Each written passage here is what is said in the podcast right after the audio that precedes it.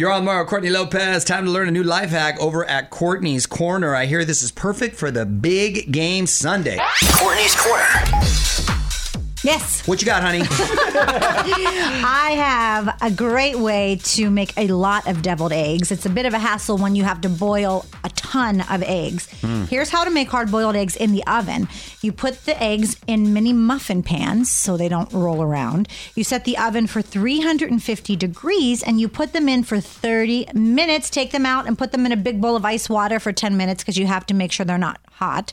And then you peel them. Wow. And that's I, it. I like this because yeah. it's quick and the fact that it's not going to be messy. Yeah. That's, that's awesome. I love me a deviled egg.